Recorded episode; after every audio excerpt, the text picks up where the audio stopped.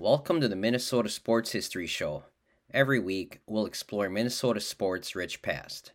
Cue Bud Grant and Randy Moss, the collapsing of the Metrodome, Lindsay Whalen, dreams of championship baseball and a hockey team that used to be, triumphs, heartbreak. It's all here.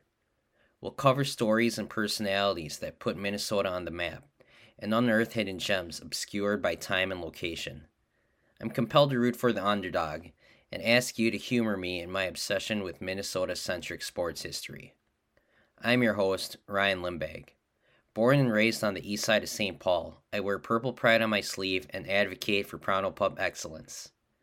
I know how much your hometown can mean for your interests, worldview, and identity. I want to make connections with our past and consider how it impacts us today. From the NBA's first dynasty to the Love Boat, our beloved rivalries, and quest for relevancy.